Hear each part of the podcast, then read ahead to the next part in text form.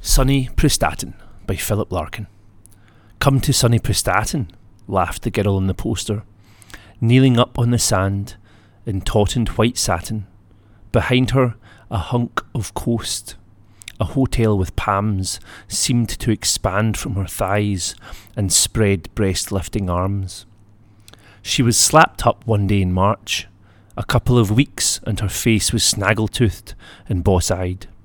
Huge tits and a fissured crotch were scored well in, and the space between her legs held scrawls that set her fairly astride a tuberous cock and balls, autographed Titch Thomas, while someone had used a knife or something to stab right through the moustached lips of her smile. She was too good for this life.